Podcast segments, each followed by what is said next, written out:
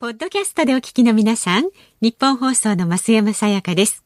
辛坊治郎ズームそこまで言うかは、24時間ご意見対応型のラジオ番組です。辛坊さんへのニュースに関する質問や、今日の放送を聞いての感想、明日の放送で扱ってほしいニュースなど、24時間受け付けています。あなたが番組を聞いたタイミングでメールを送って、感想やご意見をツイッターでつぶやいてください。お待ちしています。1月25日月曜日時刻は午後3時半を回りました FM93 AM1242 ニッポン放送ラジオでお聞きの皆さんこんにちは辛坊治郎ですパソコン、スマートフォンを使ってラジコでお聞きの皆さん、そしてポッドキャストでお聞きの皆さん、こんにちは。ニッポン放送の増山さやかです。辛坊治郎ズームそこまで言うか。この番組は月曜日から木曜日まで冒険心あふれる辛坊さんが今一番気になる話題を忖度なく語るニュース解説番組です。冒険心といえば、はい。えーもうすでに日本放送で記者会見をしてしまいましたんで行かざるを得なくなっている太平洋横断なんでございますが。えー船の整備が一応仕上がりまして、おはいえー先週末ということはつまり昨日一昨日ですね、えー私のホームポートであるところの大阪湾のお港まで運んでまいりました。はい。おめでとうございます。はいえー基本的にあの一人で運んでまいりました。おはい。えこういうのはもうだんだん一人に慣れていかないとね。えそれでやっぱこうなるとですね、まあ、無事に帰ってきたことを前提にその後どうするかとこういろいろ考えるわけですよ。ね、で先週もお話ししたように私は将来的にはですね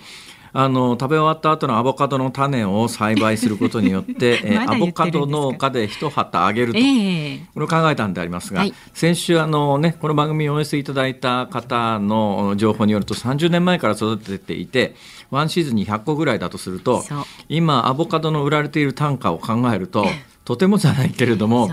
これで財を成すのは無理だろうと。ね、でバナナも一つ先週大きなテえ。えーマとして取り上げられたんですが、はい。バナナもなかなかね関西の気候で温室を使わずにこれで商売になるかといえばかなり厳しかろうと、まあ、岡山のね、えー皮まで食べられるバナナみたいなええ。特殊なものを作ればいいかもしれないですけど、はきっと相当頑張って作ってらっしゃるんだと思いますよ。そりゃそうでしょう。ね、であとキーウィってのは比較的、えーあの寒冷地でも大丈夫だって、でええ日本でも結構本気でやればキーウィはキウイはそ育てられるらしいんですけども、でも先週末からこの、えー八百屋とかスーパーに行ってですね野菜売り場く果物売り場に売られているこのキーウィであるとかアボカドを眺めていると、これは。うんなかなかこれで5点立てたりフェラーリ買ったりするのは難しいんじゃないかと。そんなね簡単にはいかそれも、ないんですよ。ね、大規模にですよ、はい。大規模にたくさんの人にお願いをして、うん。巨大農場でもやってオーナーでふんぞり返りはまた可能性はあるかもしれませんが、ええ。私は自分で育てることにこの生きがいを見出してるわけですよ。ええ。で自分でちまちま育てるられる範囲で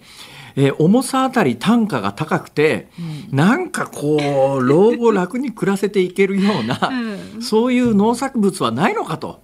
こう考えたんですよ。まだ考えてたんですか？いやいやずっと考えてんですよ。はいはい。昨日も船を運びながら船の上で考えてたことはその一点ですよ、どうやったら老後ね、えー自分の趣味も生かしながらうん。何かを栽培することによって安易にお金が儲かる方法はないのかと。いろいろ考えたんです。ええ。パクチーというのも一つ考えたんですが、ええ。パクチーはね需要がほら好き嫌いあるじゃないですか。食べない日方はね。本国民全員がお米のようにパクチーを食べるようになるかというと、んなかなかそれも難しかろうと。私は買いますよ。そうですか。うんやってくれたらえーじゃあ一束5万円。いやそれは買わないです。そうでしょ？買わないですよ。採算ベースを考えたときに、はい。やっぱ今売られてる今パクチー店で買うとそこそこの値段しますけれど、そこそこの値段しますけれどもだけど流通経費販売経費いろんなものを入れた時にあー買う側の立場からするとパクチーこれ一束で300円とか400円とか大して使いやしないし栄養があるわけでもなかろうに。うん。まあ匂いはなこれがないと確かにタイ料理は寂しいけれどもね。と思うと、まあ、ええ400円出して買えますけれども、でも買う側にとって400円はそこそこ心理的抵抗のある値段ですよね。ね。だけど栽培してる農家の側からすりゃですねそれお宅まで届けて、ね栽培して一生懸命いい状況の中で手間暇かけて収穫して流通に乗っけて皆さんのところであなたが400円払ってくれるかもしれませんけれど 私のところに残るのはいくらなのよって話になるじゃないですか。ええええそんなことを考えると、はい。なかなか日本でいろんなものの生産者の皆さん、まあ、わ私ね100円ショップ行くたんびに同じこと考えるんですけどああ本当ですね。これ結構大変だろうなって思った時に何か個人で栽培して単価が高くて、もしかすると一攫千金できる農作物はないのか？はい。昨日一日考えて結論が出なかったんです。出なかった。で今日実は私朝からですね あのマンションの排水管の掃除というのがありましてね働きますね。ビッグイベントっていうのがあって いや私が掃除したわけじゃないんですはいはい。プロの業者の方が来るから、ちょっと家で待っとけっていうのがあって、ええありますね。家で待ってたんですよ。はい。で家で待ってた時にしばらくこう読み溜めていたあのいろんなものをダイレクトメールみたいなやつ送られてくるじゃないですか。で送られてきても必ずしも読むとは限らないですよね。カード会社から送られてくるものだとか、ね。飛行機会社から来るものだとかっていう小冊子みたいなやつありますよね。ああいうの大量に貯めてあるんですけど私ねああいうの捨てられないタイプなんですよ。ほう。とりあえず一回でも目通さないとゴミに捨てられないんで、ええ。とりあえず見るわけです。で今日そのマンションの排水管の、えー工事に来るのの、えー待つ待ち受け時間っていうんですか、え最大3時間ぐらい待ってなきゃいけないという状況だったんで、えーそういうものを全部これを機に読んでしまおうとうんうんうん。いうことで、うん。一個一個読んでたら、はいはい。ダン・フミさんのエッセイにぶち当たったんですよ。え？ダン・フミさんご存知ですね？はい。あの家宅の人を書いたダン・はいはい。和夫さんかなんかのお嬢さんですよね、えー素敵な方ですが、はいはい。ダン・フミさんのエッセイを読んでいて、これだと膝を打って私思わず種を買ってしまいました。さあ早いですね。何ですか、はい。今度はこれ聞きたいですか？聞きたいこれちょっと企業秘密だからな。私これで将来ですね家建ててフェラーリ買うつもりなんでなかなかちょっとこれラジオでお話しするわけにはいかないんですけど。までリスナーの皆さんまあ、増山さんがどうしてもって言うんだったどらまあ聞かせないことはないんですが本当に聞きたいですか？聞きたい。真似っこしないですか？あ それはわかんないです。えそれわかんないんですか？真似っこしないでくださいね。わかりましたわかりました。えーそのダンフミさんのエッセイを読んでいてですね、これだと旗と膝を打ったのが、ねサフラン栽培。ササフラン。わかりますか？サフランって？あのご飯黄色くするのに使うじゃないですか、はいはいはいはいうん。サフランライス、であの地中海系の料理ですね。ブイヤベースであるとかえーああいうの作るときにあのクロッカスのめしべってやつですよ、まああのそうなんだ。糸みたいな。あれ？あれ？あれ？あんまり料理しませんね増山さん。いやサフランってそうなんですか？サフランっていうのは、まあ、クロッカス科の植物のめしべなんですよ。このめしべがですね、赤い、それこそ、そうですね、長さにして1センチ5ミリから2センチぐらいの糸のようなものだと思ってください。乾燥させるとそういう状況になるんです。赤い糸みたいなもんですね。赤い細い、えー短い糸みたいなやつが、これクロッカスの、クロッカスのめしべって言うんですが、このクロッカスのめしべっていうやつがおそらくね、グラムあたりの単価にしたら、はい。ありとあらゆる香辛料というかその手のものの中で一番高いんじゃないのレベルの、まあ、全部単価を調べたわけじゃありませんが、とにかくサフランの値段ってべらぼうに高いんですよ。ええまあ、スーパーなんか行きますね。スーパーでも小さいスーパーだとまず扱ってませんね、で大手のスーパーで置いてるところは、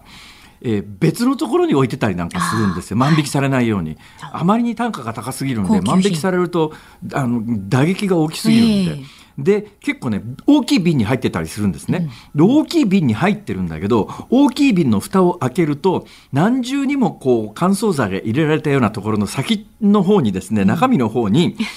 ハトロン紙にくるまれたよううんなクロッカスのめしべが何本かしかないみたいな状況で。そうなんです。うんえー他の香辛料なら 100g ぐらい入るぐらいの瓶はにい 1g とかいう単位で売ってるんですよわあ。その 1g でも、これ店によって値段が違いますが、高ければ1000円ぐらいしますよ。ええ 1g1000 円なんてね、昔のきちょっと前の金の値段ぐらいしますからね。とてつもなく高い香辛料というか食材なんです。で私あの基本地中海料理系が家で得意料理なもんですから、ええ。ブイヤベース作ったりあのパエリア作ったりパエ、えーね、サフランライス作ったりする時に必需品なんで、だけど日本国内でとてもじゃないけど買う気にならないんですよ。どうするかというと私、まあ、旅行が趣味なもんですから中東なんですね、基本的に。多分大量に栽培しているところが。うんはい、で、イランとか、あの辺あたりのバザールに行くと、トルコとかその辺のバザールに行くと、日本なんかに比べるとだいぶ安くで売られてるんです。だいぶ安いって言ったってやっぱそこそこしますけどね。だからまあ中東のバザール行った時に私はサフランは大量に買って買ってきて国内でまあ消費するという生活をしてるんですが、はい、これは作れないだろうなとなんとなく思っていたんですがそのダンフミさんの、えー、解説によると、エッセイによると、うん、どうもダン・フミさんは国内の道の駅かなんかで、えー、サフランの取れるクロッカス、サフラン栽培用っていうか、サフラン収穫用のクロッカスみたいなものの球根を手に入れて、それを自宅で育て始めたところ、えー、えー、最初は鉢植えにしてたやつを地植えに変えたところ、どんどん花が咲いて、えー、そのクロッカスのめしべとおぼしき、つまりサフランとおぼしき、赤い糸のようなものが花からね、垂れ下がってるから、これをどんどん収穫して乾燥させて、はい、なんか白い紙の上に今も山盛りになってますっていうエッセイだったんですよ。えー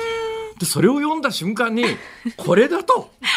アボカドじゃないサフランだ。移り気ですね随分と思って、即ネットで検索をしたところが、はいはいサフランってだからクロッカスって小学校の時に水耕栽培であの水でなんかガラスの器の中にクロッカスの球根入れて栽培したじゃないですか。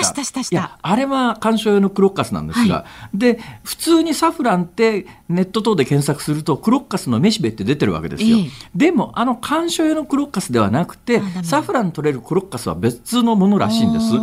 で、えー、ダウンフミさんのエッセイの中にも、その道の駅でサフランの取れるクロッカスの球根を手に入れたって書いてあったわけですよ。うん、でで私はクロッカスだからそれは球根なんだろうなと思ったら私がさっきネットでポチッとしたのは、はい種100粒1000円って書いてあってですね。種？え？ちょっと待ってよ。クロッカス球根じゃねえのかと思ったんだけど、うん、サフランの種っていう商品で、えー、えー、種？それも100粒も入って1000円は安すぎないかと。大丈夫ですか？球根にしては安すぎるよなって、種っていう表現もおかしいよなと。だけど横についてる写真を見ると、間違いなく私が想像しているあのサフランの取れるクロッカスの花に似てますし、その花からはですね、うん、えー、数センチの赤いめしべみたいなものが垂れてるんで、うん、多分これを栽培したらだけどいまだにごめんなさい。これオンエアが始まって喋りながらも謎なんですが、うん、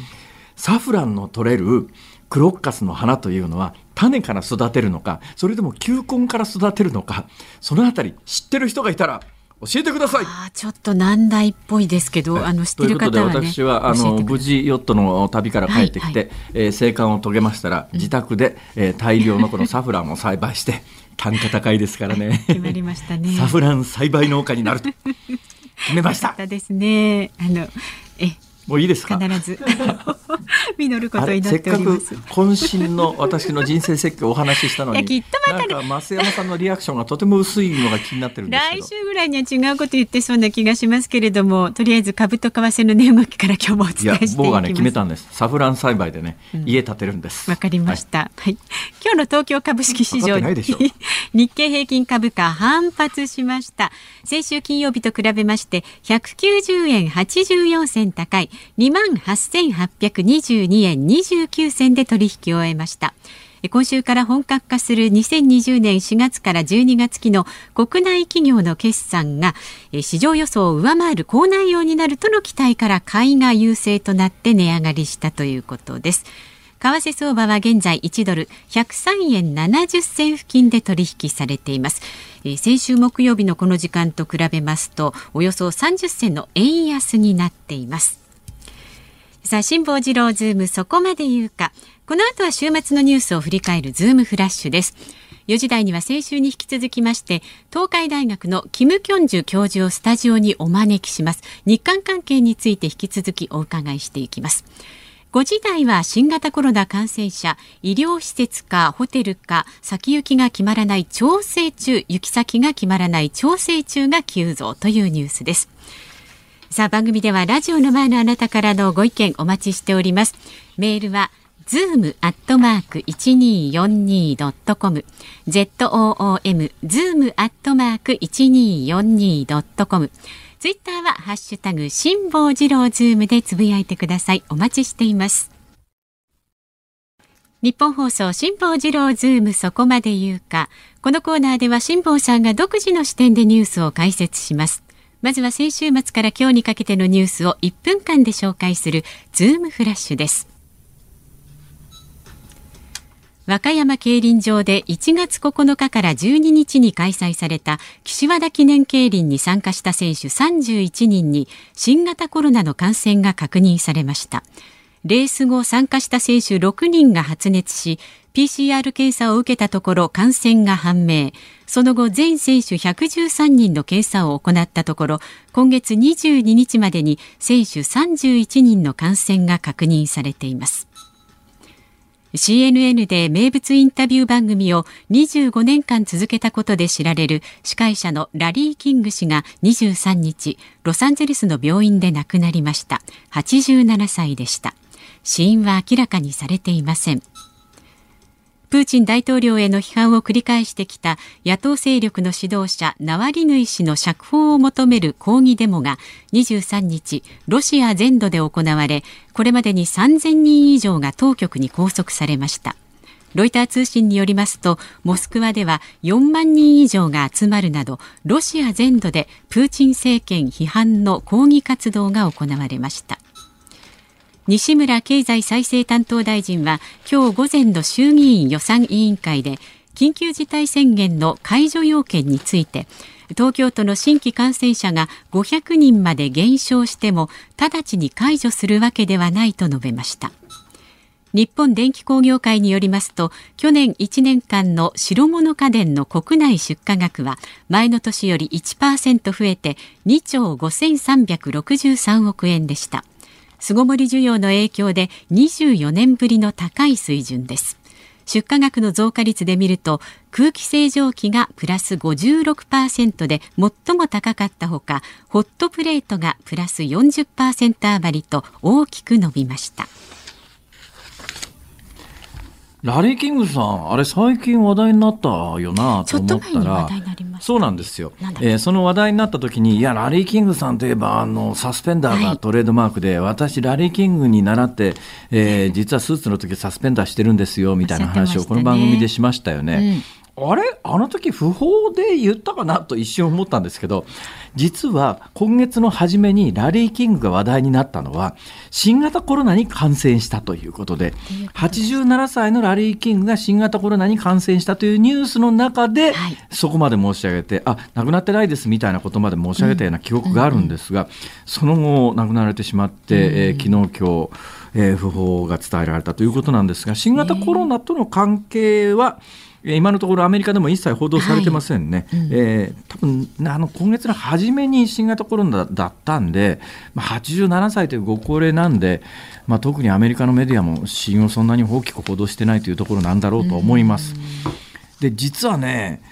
まあ、ラリー・キング、まあ、私みたいな商売やってると、あの、えー、って感じなんですが、一般の人は、もっとこの人の訃報は大きく報道されても当然だと思うんですが、あの、坂本澄子さん、うん、坂本澄子さんといえば、我々世代にとったらもう本当にお茶の間の人気者で、うん、紅白歌合戦5年連続出場ですからね、坂本澄子さんなで84歳で脳梗塞で23日に亡くなられたということなんですけど、はい、もうちょっと大きなニュースになるかななって当然だなと思うんですが、うん、はい。えー、坂本澄子さんが、えー、今月の23日脳梗塞で84歳で、えー、亡くなられています。うん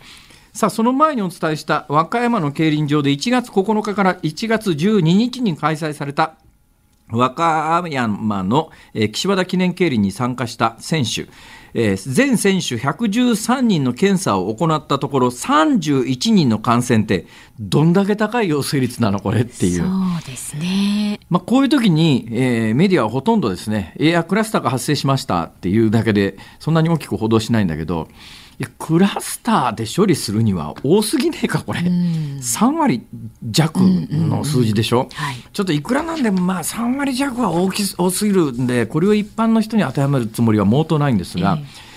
えー、えこれもね本来ならばもっと大きなニュースになってただこれ私もこのニュースを先週やらなかったんで偉そうなことは言えないんですが1月15日にもニュースリリースが発表されてるんですけども、えー、苗場プリンスホテルと苗場スキー場、まあ、関東からのスキー客でいうとものすごい人気の馴染みのあるところですよね、はいはい、関東からどこスキーに行くって言って電車乗って行くとかスキーバスで行くっていうと苗場が第一候補だったりなんかするぐらい有名なスキー場ですが、1月18日から2月上旬まで今臨時休業になってるんですけど別にあの緊急事態宣言で客がいないとかそういう話ではなくて、まあ、もしかするとそれもないとは言えないのかもしれませんが。うんあの、去年の暮れから今年にかけて、ちょっとずつ感染者が出てるんで、ナイバープリンスはですね、とにかく働いてるやつ全員に検査するって言って、800人検査したらしいですよ。ね、800人検査したら、31人出ちゃったんです。ああ、これもね。3.8%、えー、陽性率、はい、すごいですよね。これまあ同じ場所で働いてるからクラスターだとかっていう人いるんだけれども、いや、そんな、クラスター、クラスター。じゃあこれたまたま検査したから分かっただけで、そんなこと言い出したら同じように同じ釜の飯食ってる人たちって相撲部屋じゃなくたっていくらでもいるわけで、うん、あの同じ職場で働いてるって言ったって似たような感じですよね。そうですねって考えた時に、検査するとものすごい数今出るんだろうなというのが、やっぱ年末年始の感染傾向で明らかなのは、えーこの番組で私何回も申し上げてますけど年末年始にガッと感染者が増えた理由がまあ、おそらく2つ考えられると、まあ、年末年始の宴会等で感染が会食の機会で一気に広がった可能性と。もう一つは年末三が年始三が日を挟んで前後に PCR 検査を受けに行く人が大量に出てもともとの分母が急激に年末年始だけ膨れ上がったからそこだけ突出して数字が上がったと。両方の可能性がありますよねと申し上げました、はい、でそういうものでなおかつあの濃厚接触者みたいなものの洗い出しということでいうと検査が偏った人たちしかしてませんから市中感染のデータってなかなかこういう大規模今回の苗場みたいな大規模にうちの従業員全部やりました代表的なところでいうと去年の12月に豊洲市場が3000人規模で検査やったように、はい、あのぐらい検査するとやっぱり1%から3%ぐらいの数字で出ちゃうと。でおそらくねこの辺りが去年から今年にかけての関東東京地区における感染者数にかなり近いんじゃないのっていう印象で、それがまあ次から次へとこういう散発的に出てくるニュースで裏付けられてくるんだけどただこれラジオ聞いてらっしゃる方もそうだし新聞にじゃあ苗場で800人調べて31人出たって話が、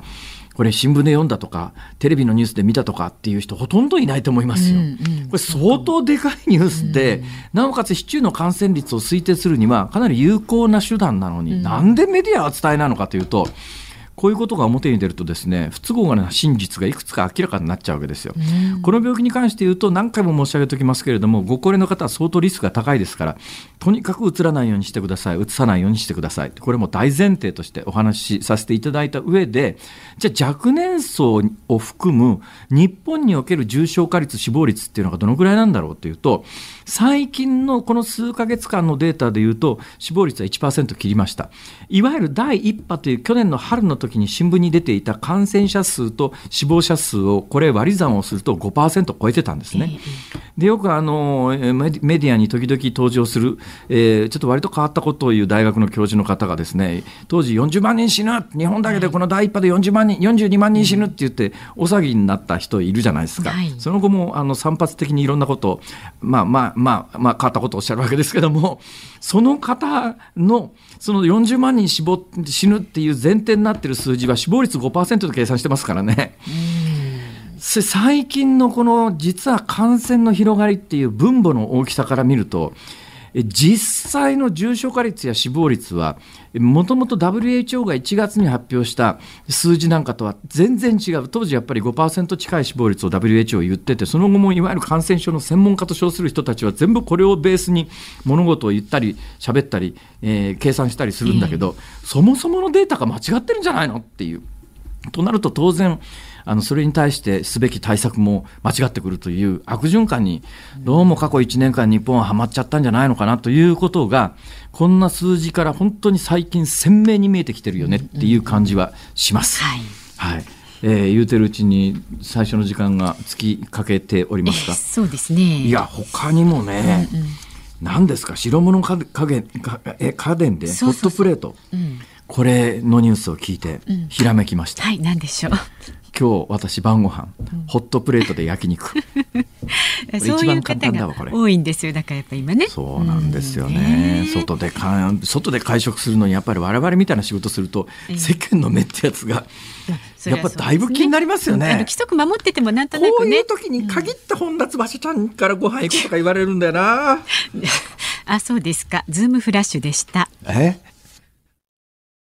1月25日月曜日時刻は午後4時を回りました。大阪梅田の日本放送関西支社から辛坊治郎と。東京有楽町日本放送のスタジオから増山さやかでお送りしています。ご意見をご紹介していきはいます、ありがとうございます。文京区にお住まい切り落としバームクーヘンさん。実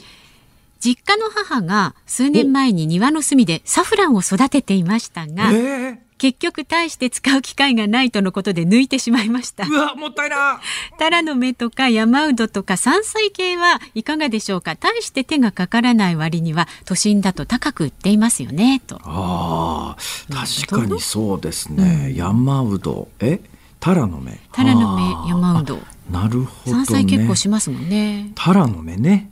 タラの芽。タラの芽、うん。吹きの塔どうだろうか。あいいんじゃないですか？私ね何年か前にね北海道に春先いやまだ、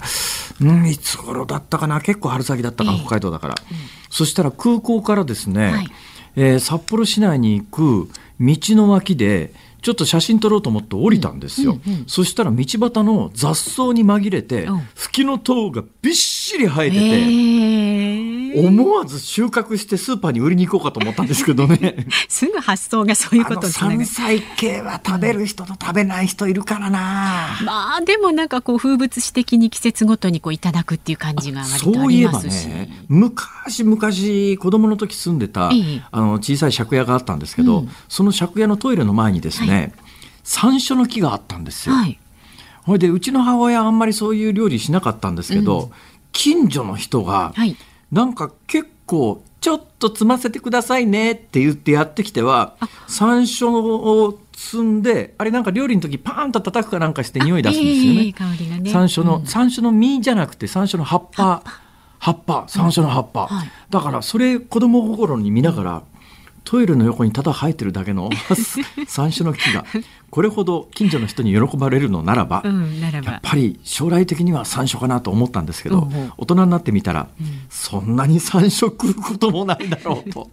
まああると便利ですけどね、頻度にしたら。私は知り今知りたいのはですね、はいサフランね、うんサフラン取るクロッカスというのは、はい球根で、えー育てるものなのか 種から育てるものなのか、はい私は種を買ってしまったんで、うんいや球根ですよって言われると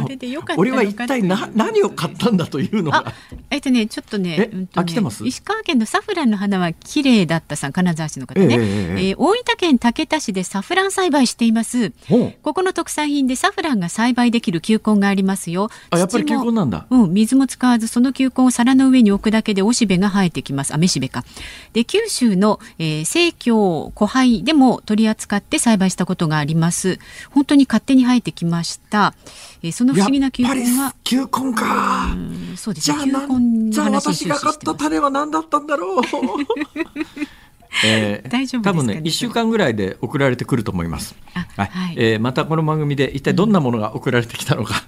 ご紹介します。まずはね、試してみてください、そうですね。試してみて育てて最終的に花が咲いて、うん。サフランのようなめしべが出てきたらそう、別 OK にね変わらないわけですからね。変わらないって。だってそれ本物球根だって言われてんのに。どうしたらいいの私は、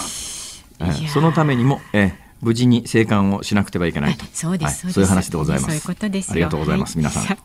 ラジオの前のあなたからのご意見もお待ちしています。メールは zoom zoom アットマーク 1242.com 感想はツイッターでもどうぞ。ハッシュタグえ辛坊治郎ズームでつぶやいてください。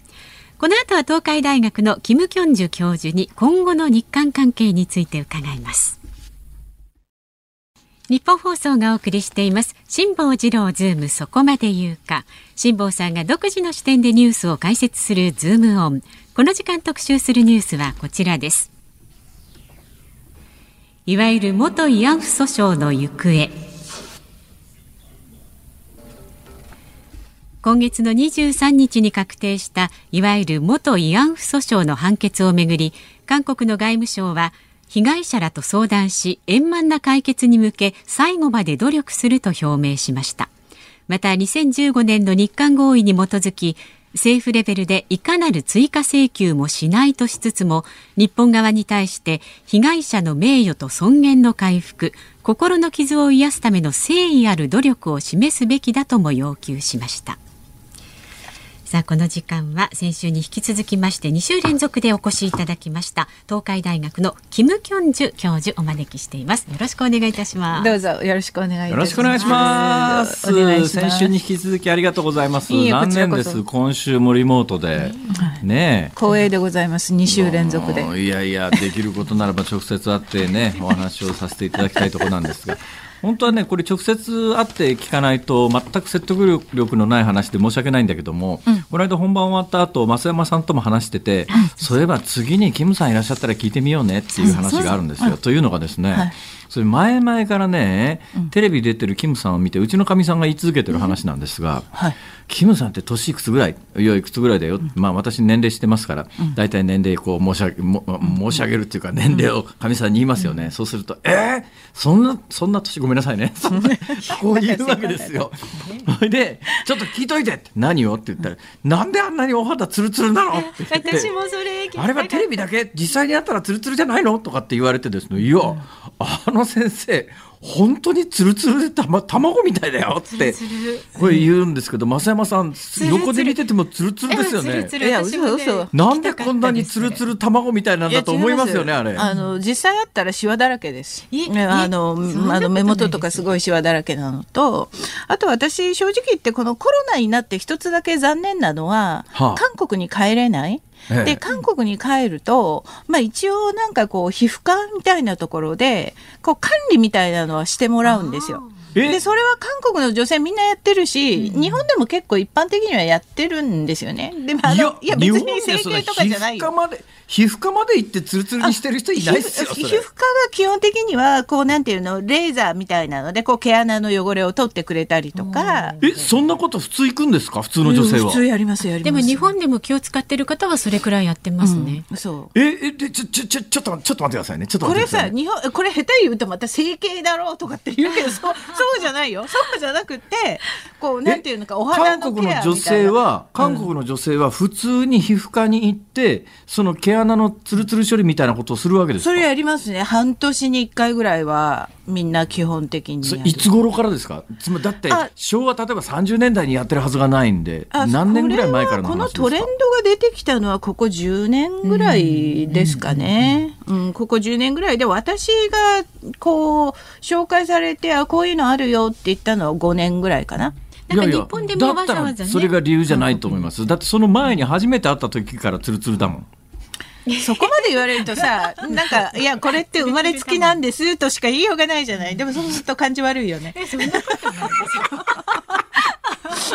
いいや、なんかね、食べるものになんかあるんじゃないのっていう、そういう説はないんですか？がいいとは言いますね。あれ、本当ですかね、うん、そう。で、日本にいると、ほら、ニンニク食べるとね、周りの方に迷惑だからとかって言うけど、私、もう今、もう生ニンニクをそのまま食べたりしますよ。あの焼肉を食べるときに、生ニンニクを3等分ぐらいしてそれをこうお味噌につけてお肉と一緒に食べる。そうするともう次の日まで体中からニンニクの匂いします。いやそれね あの韓国でそれをすると、うん、周りの人もみんな食べてるから、うん、ニンニクって典型的な食べ物で、うん、あのじじ人も食べてて自分も食べてる時は誰も気にならないんだけど自分だけが食べてると結構大変なことになるじゃないですか。そう。だから韓国の空港とかに着くとうわニンニク臭いって私ももう感じるようになった。だからおそらく多分私からもそういうふうな匂いがするんだろうけどそこはもう思いっきり周りの方たち我慢慢してねって自分で割り切る。なるほど。ごめんね。割り切り大切ですよね。でも私に肉大好き。それで言うとあのちょっとちょっと以上の宣伝になってしましまいますけどね。この番組であの通販で時々売ってるあの青森の、えー、で黒ニンニクってやつがあるんですよ。これ匂わないんですよ。そうそうあの日本にいると匂わないニンニクっていっぱいあって、あのそれも食べるんですけど、やっぱりなんかちょっと物足りない。ニンニクはもう食べてうわーってこう口臭とかもあらゆる毛穴から出るんですってニンニクのあの匂いは、うん、そう。毛穴からもうもう何から何まで。でも多分それが全体の血流を良くしてるんじゃないかと私は思います。なるほどね。でもいずれにしてもさ先週もなんかどうでもいいような私の生い立ちで相当時間取られたけど 今日もなんかどうでもいいような私大丈夫です。この54歳の母の話でこんなに時間取っていいんですそしたら来週も来てもらうだけですから永遠に続くってね。いや、じゃあ、そのつ、しょうもない話ついてて、これも、これ最後にします。はい、これ最後にします。うん、あのね、そのニンニクって、いわゆるその、いわゆる、あの、料理に使うところの、えー、匂うニンニクあるじゃないですか。はい、あの、あそうか。あれはニンニクじゃなくて人参か。朝鮮人参ってありますよね。あありますあります。あれ朝鮮人参っていうのはあの韓国の人ってどの程度普通に食べるものなんですか？あれはいわゆる日本だと健康食品ってありますよね、はい、はい、あのいろんなあのお酢とか何そういう感覚であの高麗人参のお茶だったりエキスだったりあの干したものだったりをまずは食べるのと料理だと例えばまあ代表的なのがサムゲタン、で韓国ってなんか鍋物がものすごい多いんですね、チゲとかね、えー、そういう時にやっぱりこうここはっていう時にこううなぎを日本で食べるみたいに高麗人参を入れて、まあ、スープを作るっていうのはよくありますよね。人参って名前ついてますけどや八百屋に売ってるもんなんですか？あ違います。八百屋には売ってない。一応あの本当に高級なのは専門店で売ってるけど、でも、一般的にそれをこう食べやすく、そんなに苦味のない料理に使う人参は普通のまあ八百屋では売っててはいますけれどもそんなにいつも出回るものではない。やっぱりその旬があって、うん、松茸と同じような感覚、えー、あ、うん、なるほどね、はい、やっぱ朝朝鮮半島でも高いもの高いんだ、うん、でも辛坊さんなんでそんな気になるの？この高麗人参そろそろなんか使用競争みたいなのがちょっと気になってきましたか？いやいやこの間もらったんですよ。このやつを。ああすごいです、ね、だけどね人参っていう名前がついててこれ人参なんだろうかとかね、あ全然ちあのまあだからなんていうのかな根っこ？根っこ、うん、だからまあ 人参？ごめんなさい。これ僕ねすごいあの悪いイメージを持っててですね、うん、朝鮮人参っていうのは人の形してると思ってるんですよ。あそうそう。それでなんかねあのそれでなんかあの USJ っていうのが関関西に大阪にああのテーマパークがあるんですが、うん、ここの「ハリー・ポッター」の展示エリアのところにですね、うん引き抜くとうぎゃっていう 植物が展示してあるんですよ。作り物ですけども、うん、私の中の朝鮮人参のイメージで言うと、うん、なんか人の形したものが地面の中に埋まっていて引き抜くとうぎゃっていうっていうそういうイメージなんですけど。ああのね人参よりも桔梗ってわかります？桔梗ってこれも同じような根っこなんです。あと、チックとか、日本ではあまり食べないけど、まあ、日本で一番わかりやすいのはごぼうみたいなもんかな。とにかく根っこ、根野菜っていう、そういう系列なんですね。で、それってどれもが栄養分がものすごい、こう凝縮していて、例えば高麗人参3センチぐらいのでも、実はこれ自然産になるともう10年ものとか、あの地面の中で10年ぐらいもういろんな養分を蓄えてやっと掘られるものなので、うん、だからそんなうぎゃとかさなんか 今なうぎゃって人の形でうぎゃとか言わないで言わないこれは山の恵みなんだなと思ってついでにもう喋っちゃいますけどねついでに今日は余談は全部出し出し尽くしますけど、はい、もう呼んでもらえないその同じ根菜類でいうとごぼうってありますよねごぼう。はい。ごぼうね、はい、であの北朝鮮の拉致被害者の蓮池さんだったかな、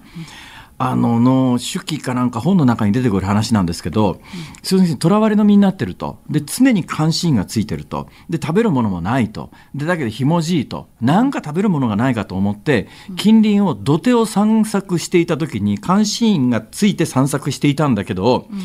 蓮池さんじゃなかったら多分分かんないと思いますけどあパッと見た時に土手にごぼうの葉っぱらしきものが見えてこれは絶対ごぼうだと蓮池さんは思ったらしいんですよ。で蓮池さんはその監視員がいるところで抜い抜いたら取られちゃうと思ったんで一旦家へ帰って夜に抜け出してその夜中に行ってごぼうを引っこ抜いて食べたっていう話が、確か蓮池さんだったと思いますけど、なんか手記の中に出てくるんですが、その時にふっと思ったのは朝鮮半島はごぼうは食わないのかと。こう思ったんですけど。だから、気境もそうだし、ごぼうもそうだし、あと、届くとか、そういう根っこものがものすごい、あの、食べるのと、あと、韓国料理で伝統的にナムルってあるじゃないですか。あるある。野菜をね。だから、その、ナムルも、この高麗人参もごぼうも、そもそもは山に生えてるものなんですよ。で朝鮮半島ってやっぱりそういう意味では非常に貧しい時代が長くて、ええ、で北朝鮮なんかは特にねその貧しいところに行くと結局は何も食べるものがないから山で取れるものを取って食べるわけですよ。え、うん、だからそのごぼう多分にあの日本でイメージするごぼうではない食べ物だと思うんだけど、うん、山の山に生えてる何らかの根っこものの野菜を取って食べたっていうのはなんか私は今お話聞いたすごいリアル感。あ向こうでもやっぱり今でもそういうふうにしてるんだろうなっていうふうに思いますけどね。さああごめんなさい、えー、本題に入ります。はい すみません。はい、えー、まあ、今日来ていただいたのは先週全く話せなかったあのいわゆる徴用工、いわゆる、えー、慰安婦をめぐってですね韓国のムン大統領がちょっと従来と違うようなニュアンスの発言を始めてるっていうのが一体どういうことなのっていう、まあ、そのあたりをちょっとキムさんに聞いてみようというそういう趣旨です。はいどうなどうなんでしょうか？うんだからその日本に対するアプローチが変わってきたのが去年の11月ですよね。えそのあたりから議員団が来たり、あと国上院のパク・チワンさんが日本に来て、まあ、あの総理にお会いしたり、二階さんに会ったりとしていると。ええ、でこれはちょうど11月っていうともうアメリカの大統領選挙ですよ。でトランプがこのまんまもしあのあの時に再選していれば韓国の対北朝鮮政策、あの対日本政策、対アメリカ政策もそのまま延長されるんだけれども、ここで大きな変化を余儀なくされる事態になったと。で、おそらくムン・ジェイン政権としてはトランプ政権の再選を願っていたでしょう。いずれにせよトランプ政権の下で南北融和や米朝会談っていうのが進んだわけですからね。で、それを、まあ、いわば、まあ、作り直さなきゃいけない。そういう時に、今のバイデン政権はいずれにせよ同盟を重視するということを何度も強調しているんですね。えええー、つまり、北朝鮮問題っていうのはアメリカから見た時に南北問題ではなくて、中国を含めたこの地域のまあ日米韓の協力、それからもっとこれを拡大させれば、インドやオーストラリアも含めた、その対中国抑制政策のその枠の中に、まあ、北朝鮮があるというふうな、その見方をしているので、こうなると韓国が従来のように、その米朝とか南北とか、これをポイントで進めていくことは相当難しい。えー、いずれにせよこの日米韓なり、あるいは何らかの対北朝鮮政策を進めていくにも、日本に邪魔してほしくない。少なくともね。だからそういう意味で、まあ、日本への姿勢も変化させてきた。つまり、日韓関係そのものを中心に置いて、まあ、いわば外交姿勢を変化させたのではなくて、その中心にあるのはあくまでも北朝鮮だし、その北朝鮮の外縁にあるのがアメリカだし、そのまた外縁にま日本があると。ここをワンセットで、まあ、韓国としても今、仕切り直しを、まあ、図らざるを得ないということでしょうね。なるほど。で、そのムン大統領はですね、記者会見で、えー、いわゆるその慰安婦が日本の国を訴えた。で、この国を訴えたということに関して日本としては、えー、韓国の普通の裁判所が、あの、日本を相手に、えー、裁判権があるということ自体がちょっと異常なので、それは応じられないよということで、日本は裁判に参加していなかったら、まあ、あの、日本で民事裁判をやったときに、えー、まあ、訴えた側と訴えてない側がいて、訴えられた側が、あの、裁判に出ていかないと自動的に満額認められるのと、まあ、結局構造としては同じ判決が下りてですね、訴えた側の請求通り満額日本政府に金払えっていう判決が出たということに関してムン大統領は記者会見で判決に困惑してるという言い方をしてるわけですよ。うんだけどね、あのあの安倍政権の時の2015年か、あの時の慰安婦合意で作られた財団解散しちゃったのもムン政権なんで、そのあたりの姿勢と、あまりに整合性が取れてないんじゃないのっていう、この指摘についてはどうですか？あのまず2015年の慰安婦合意に関しては、ムン・ジェイン政権はまあ相当ね、これはまあ到底被害者中心主義としてはまあ相入れないと、受け入れられないといった。ただ、あこまあ、財団も解散した。しかしこれは破棄ではないと。いうことは何度も言ってるわけですね。日本では、いや、事実上の破棄でしょということで攻撃してる。ただ韓国側はこれ、破棄していないという、こういうスタンスのもとで、今回の裁判の結果が出たわけですね。で、これに対しては困惑している。私はそれ率直なあの感想だろうというふうに思うんです。日本のメディアで、こう一部、こう、なんかいい加減なことを言う人は、今回の裁判所の判断は、これ、ムン・ジェイン政権の意向を組んだんだとか、あの、あるいは忖度したんだとか、結局ムン・ジェイン政権もそれをあの願ってたでしょって言うけれども、政治的に見ると、今回の判決はいずれにせよ、ちょっとラインを超えちゃったんですよ。つまり、ここまで主権免除っていうものを、もちろん例外的に認められるケースもあるんだけれども、ここまでこう真っ向から否定するような判決を出してもらしまったら、今、それこそ去年の11月から、なんとか外交的には日韓関係ももう一回仕切り直しをしたいと思っているタイミングで、これも政府として全く動けない縛りをかけるわけですね。なので困惑している。そしてもう一つ大事なのが、外交部の声明でも明らかになってているんですけれども、日韓の慰安婦問題をめぐる合意は2015年の合意が公式のものである。っていうことを改めて強調してるんですね。つまり、結果的には今回のその韓国の裁判所の判断が、むしろムンジェイン政権を2015年の日韓合意に、こう、立ち返らせたと。いう、こういうことなんだと思います。つまり、えー、これをもうこれ以上その裁判に振り回されることはないと。で、今回出たそのコメントの中でも、一番ポイントは、政府レベルでいかなる追加請求も日本側に対しては行わないという、この外務省の発表なんですね。ここが一番のポイントで、つまり韓国国内でこういう判決が出た。これは尊重すると。国際法違反っていう見方も我々は見ていると。しかし、日韓の間で、この問題を通じて、また日本側に何らかの請求や何らかのこう態度の変化を要求することはありません。日韓の間での合意は2015年。あれが最終的な合意ですっていうことをもう一回確認したっていうことです。いやいや、あのー、確かにね、えー、キムさんの今の説明で、韓国政府のベースの説明してるラインのことはよく分かったんですが、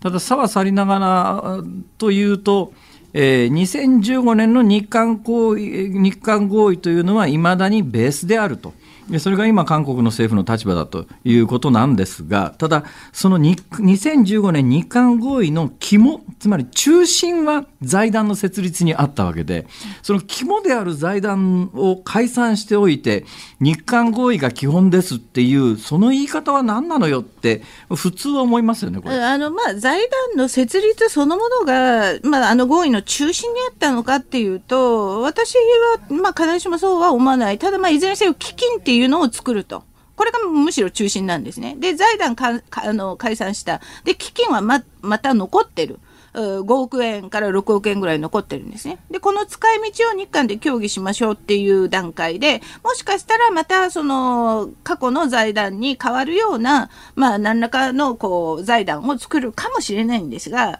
多分辛坊さんがおそらく気になっているのは、何なのこの態度の変化は？アメリカって言うけど、それだけではちょっと腑に落ちないな、ちょっと態度が変化しすぎてるよねっていう、そういう疑問かもしれない。その腑に落ちないっていうんじゃなくてね、うん、つまりもう多分日本っていうのはまあ政治的にもそうだし、えー、事実事実的にもそうだと思うんですが、2015年の日韓合意というのが、もうまさにあの時に、えー、不可逆的な最終的な結論だということを、もうこれはあの国民にも説明してるし、えー、日韓合意でもそういう文言も入ってるし、ということになると、この問題に関して、日本政府が次に何かのアクションを起こすことは、あの政治的にも実際的にもありえないっていうか、ないわけですよ。つまりカードも、うん、カードも何もないんですよ。うん、そうすると、まあ、韓国の側が、どんな判決を出そうが、ムン大統領が困惑してると言おうが、結局、あの日本側としては何もすることがないわけで、韓国としてはこれ、どうするつもりなのかなっていう、多分おそらくそういう疑問なんだと思いますよ。に関してはもうあのアイデアがいろいろ出ているんですが、一番有力なのが、あの今度新しく駐日大使に赴任するカン・チャンイルさんですね。彼がまあ個人的な考えだけどということで明らかにしたアイデアで、えー、さっき申し上げたその慰安婦基金が、まず10億円作りましたよね。で、その後、まあ、韓国政府も10億円入れてるんですけど、いずれにせよ、その、慰安婦の方々に、まあ、いわば、その、お金を差し上げてると、支援金として差し上げてるということですね。事実上の賠償金だということで。で、それが、まあ、6億円ぐらい残ってるわけですね。で、今回裁判を起こした方々は、いや、そのお金は受け取れないとして、まあ、受け取らずに裁判を起こした方々なんですよ。で、まあ、一人あたり、まあ、約1000万円ぐらいを支払いなさいと。で、韓国政府がこれ以上日本に対しては追加の請求はしないっていうことで、この残った6億円の基金を使って、まあ、いわば、あ今回の裁判、これ日本の政府のお金入ってるわけですから、事実上日本の政府のお金で、まあ、あの裁判の結果に見合う賠償金を支払いますよという形で、えー、落ち着かせようとしていると。いうことですね。ただ、それでも、あの、今回の裁判を受けた方々が、いや、それは納得できないと。それもう一回、もう一回拒否したんだし、そのお金は受け取らないと言っても、じゃあ、韓国政府レベルで、いや、被害者の方々こう言ってるんですけど、日本政府また何かということはもうしないと。いうことを、まあ、ムン・ジェイン政権は今回、えー、宣言したわけですよね。はい、なるほど。なるほど。いや、今の話は非常に、うん分かりやすい話ではありました、えー、次徴用工の話もこれ聞こうと思ってたら時間がなくなってしまいましたね。キムさんまた来てちょうだい。またぜひお願いします。できることならあの緊急事態宣言解除された後ですね、うんあのじゃあ引き続きじゃあちょっと時間がないからこの後ちょっと新橋の飲み屋行こうよっていうそういう局面でお願いします。そうですね。その頃にまたお会いしましょう。はい、お願いします。それとさっきの謎ですけれどもどうしてお肌がツルツルなのかっていうのが、えー、俗人的なものなのかそれともあの皮膚科に行きゃみんなそうなるのかそのあたりちょっと若い人に聞いといていただければ。そう家帰って報告ができますんで。だから、あの美肌の秘訣は生まれつき綺麗なのと、年取ってからはお金です。お金ですか？わかりました。日本立てです。ありがとうございました。東海大学のキムキョンジュ教授でした。ありがとうございました。1月25日月曜日。時刻は午後5時を回りました。辛坊治郎です。ニッポン放送の増山さやかです。辛坊治郎ズームそこまで言うか。ここで恒例の辛坊さんのエンディングリクエストです。そうですね。先週月曜日に私が子供時代に好きだった曲ということで、えー、ハナ肇とクレイジーキャッツ、うん、で、えー、連想でですね、はいそういえば小学校の頃ってどんな音楽聴いてたかなとこう思った時に ああ遡ります、ね、ふっと浮かんだのが、はい、ザ・カーナビーツかカーナビーツかカーナビーツかな。オッケーっていう曲があるんですが、はい、増山さん知ってます？オッケー知らない。あそうっすか。私この曲なら今でも歌える自信があるな。さあどうぞ。君がいればオッケー愛があればオッケー君がすべてさあああもういいや 素晴らしいですよ素晴らしくねえわ素晴らしい素晴らしい聞いてもらか乗ってしまった いいんじゃないですか。しんぽさんが歌うコーナーにしてもいいですよね。勘弁してくださいよ。勘弁してください。はい。じゃあそのザカーナビーズのオッケーですね。はい。はい、あちょっとどうしようか。メールちょっと簡単にご紹介しますね。岐阜市にお住まいのコロさん、昨日辛坊さんがツイッターに載せていたヨットに乗っている動画を見て。これ私も思ったんですが想像よりもヨットが小さく見えて驚きました。あのサイズの船で出港するんでしょうか。何ヶ月も過ごすのに狭く感じたりしませんか？と。いやあのね太平洋横断する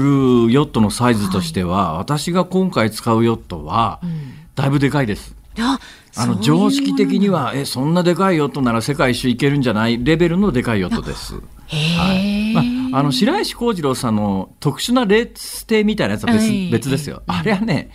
とんでもなくでかいです。ああいうのを想像しちゃうんですよね。はい、いやでもクルージング艇の中では私の使うヨットはかなりでかいヨットの部類だと思いますね。わかりました。あの今日ですね家からですね、うん、電話がかかってきて、うん、うちのかみさんが何言うんだと思ったら、はい、なんか日本放送から巨大なものが送られてきたけどこれ何って言うんですけど。ええ。前回記者発表した時にパネル作ったじゃないですか、はい、ヨットの、はいええ、あれが今になって送られてきてですね、はい、それ写真に今日か明日アップでアップしますんで、ね、これで全体像を見てください、うんうん、はいお願いします。はい、お願いします。メールはズームアットマーク一二四二ドットコムで引き続きお待ちしています。辛坊さんが独自の視点でニュースを解説するズームオン。今日最後のズームオンはこちらです。新型コロナ感染者行く先決まらない調整中が急増。共同通信の調査によりますと新型コロナ感染判明後に医療機関に入院するかホテルや自宅で療養するか決まっていない調整中の人が緊急事態宣言が出ている11都府県で少なくとも1万5000人に上ることが分かりました。1ヶ月前と比べて兵庫は5.8倍東京は4.8倍と急増しています。私は基本的に、えー、恐怖を煽っ、えー、視聴率取りに行こうみたいなことを一切しないっていうかそういうことを嫌うタイプなので、はい、あまり怖い話はあの本当に怖い話はちゃんとしますけれどもそうでない時にはあんまり極端な表現は使わないタイプなんですけども、でも現状これを見ると残念ながら新型コロナに関して完全に医療崩壊はあのよく、ね、お医者さんが出てきて医療崩壊しますから気をつけてくださいっていうのと違う話として、はい、医療崩壊は現実に起きてるよねっていうのが実感ですね。だってだって何が起きてるかというと、はい、新型コロナの陽性者として認定されます。陽性者になります。そのまますると今一応国の施策としてあの2類以上相当の感染症というので原則入院なんですけども、うん、そうするとまあ数が増えすぎちゃってたんで、一波の時に、まあ、無症状の人や若年層に関しては、まあ、自宅でもいいですよ、ホテルでもいいですよっていうようなことを決めて、えー、まあ、65歳以上の高齢者であるとか、うん、基礎疾患のある人に関しては入入院してくださいねっていうふうに方針変更しましたよね。で、その方針に従って行われていれば、死なずに済んだ人が相当いるはずなんですよ。はい、ところが、65歳以上、あるいは65歳よりも若くても基礎疾患を持っているんだけれども、受け入れ先が見つからないということで、しばらく自宅にいてくださいねって言われていて死んじゃう人が結構最近目立ち始めてる。で、その中に、まあ、病院に入院しててもやっぱり死んじゃった人もいるでしょう。だけどもしかすると、そのうちの何人かは入院していれば助けられた可能性がある。うんはい、で、えー、この病気はもう春先からずっと言ってますけれども、どういう状況になるかというと、えー、人によっては重症化すると、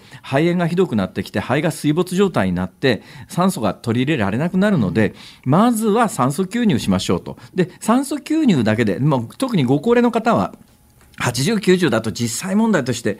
ちょっともう日本の医療が異常なことになってるのは、うん、今、新型コロナに関して言うと全員あの無料なんですよ、うん、そうすると、例えばエクモっていう動脈から血液抜いて酸素投入して、えー、動脈から戻すっていう治療がありますね、実は今回の新型コロナが流行する以前、エクモっていうのは原則として、75歳以上の人には使わないようにしようねと。体に負担が大きすぎるし、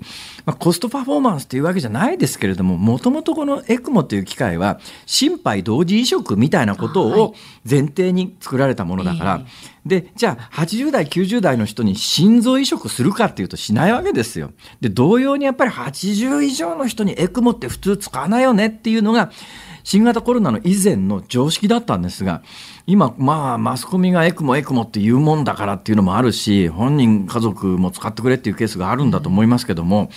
80代後半でエクモ使うという異常事態になって全世界の中でこんなことしてるのは日本だけですから。全額医療ただですから、えー、でエクモって1台使うのに医療スタッフが8人ぐらいいるんですよ、はいはい、で80代以上の方にエクモ使うなんていうことは全世界的に想定されてないんだけど日本はそれもやると。だけどそういうことをしてもらえる高齢者がいる一方で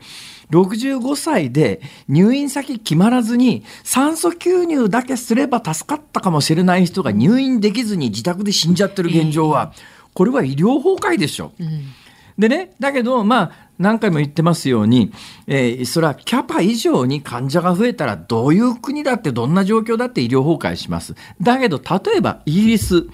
日本に比べると死者も感染者も人口あたりでいうと20倍以上のとんでもない数の死者や感染者出てます。はい、じゃあ医療崩壊してるかっていうとそうでもないんですよ。というのは例えばイギリス全土のベッドのうち今大体3割弱ぐらいはコロナの方が入院されてます。はい、日本どうかっていうと数パーセントですよ。コロナに割り当てられてるそのベッド数が数パーセントしかないから数パーセントのベッドがいっぱいになっちゃうと他のベッドガラッガラに空いてても酸素吸入さえしてやりゃ助かるね、あの人が入院できずにいるわけですよ。この制度システムおかしいでしょどう考えたって。はいで、いや、それはそういう人を入院さすと院内感染で感染が広がるかもしれませんから。だけどね、目の前で人が死んでいくかもしれない。病院に入院させたら助かったかもしれないっていう人が続発してる状況の中で、いや、とにかく自宅にいて死んでくださいっていうのか、いや、とりあえず院内感染のリスクもあるけれども、とにかく入院させて酸素吸入させますかっていう、うん、今、ね、あ患者が増えてくるとどうやったってそういう選択は迫られるわけだから、感染防止してそういうふうに数がならないようにしましょうは当たり前なんだけども、はい、ベッドの数で感染者が決まるわけじゃないからね。で非常に盗作した議論になってるのは、ベッドの数がこれだけですから、感染者はこの数より下にしてくださいねって、そんなことを病気が効くかって話ですよ。で、キャパ以上にあの膨れ上がってきたらどうにもならないけど、キャパの中なのに死ぬ人が出るっていうのは、これは医療崩壊でしょ、うんうん、何かがおかしいっていうか、はい、おかしいところの理由は分かってますけどもそれもこの番組で何回も言ってますけれども、はい、とにかく人が死なないように何とかしろよと私が言いたいのはそれだけです。以上ズームオンでしたお送りしているのはザ・カナビツホホッケーじゃねえや。ホッケーです。あの、えー、私、実は小学校の5年生、6年生の頃にですね、はい、えー、八高線で東飯能から ディーゼルカーに乗ってですよ、拝島まで行って、拝島から青梅線に乗り換えて、うん、当時青梅にですね、うん、青梅のスケートリンクと我々が呼んでた、正式名称は多分違うと思うんですけど青梅にスケートリンクがあったんですよ。はいはい、で私小学校5年生6年生の時にずっと冬になると親に無理を言ってとにかく連れてってくれって言って、青梅のスケートリンクでスケートしてたんです。はい、でその時にスケートリンクでこの曲がずっとかかってたの。あそうなんですか今で広瀬香美さん的な。あまあそうですね頭の中にねこのオッケーがこびりついてですねだから私今でもねスケート行くとスケート滑りながらこの曲が頭の中ぐるぐる回るんです。これスキー行くと広瀬香美が頭の中ぐるぐる回るのと。であの夏にあの海に入るとチューブが頭の中ぐるぐる回るじゃないですか。ええええ、あれと同じで、ね、私にとってはそういう特別な曲なんですね。なんか嬉しそうに聴いているお顔を拝見してまし最近あの青梅線だの八高線だの乗らないじゃないですか、そもそも。まあ、乗ってらっしゃる方ごめんなさい。そうですよ。使ってらっしゃる方使ってますから毎日ね。失礼しました。お聞きの日本放送。この後は健康あるあるワンダフを挟みましてショーアップスポーツです。そして明日の朝6時からは飯田浩二のこちらね、OK 工事アップ。こっちも OK だ。OK コメンテーターはテレビ東京政治部官邸キャップの篠原博明さんです。衆議院予算委員会で与野党による論戦スタート、そのポイントについて解説していただくということです。で、この午後3時半からの辛坊治郎ズームそこまで言うか、明日はですね、東京大学大学院の坂元晴香特任研究員をお迎えしまして、日本におけるワクチン接種の壁、薬害の経験とメディア報道の課題についてお伺いします。いや、ワクチンはこの春にかけてね、日本最大のテーマになりますね。そうです、ええー、まあ、皆さんの関心も高いし、はいはい、テレビも視聴率絶対取れるっていうテーマですから、うん、ちょっと明日じっくり聞いてみたいと思います。はい、お願いします。はいいやー、オッケー、懐かしいな。今日帰りがけこれ歌って帰ろう。いいんじゃないですか？はい、辛坊治郎ズーム、そこまで言うか、ここまでの相手は辛坊治郎と、松山さやかでした。今週も聞いて、ちょうだいオッケー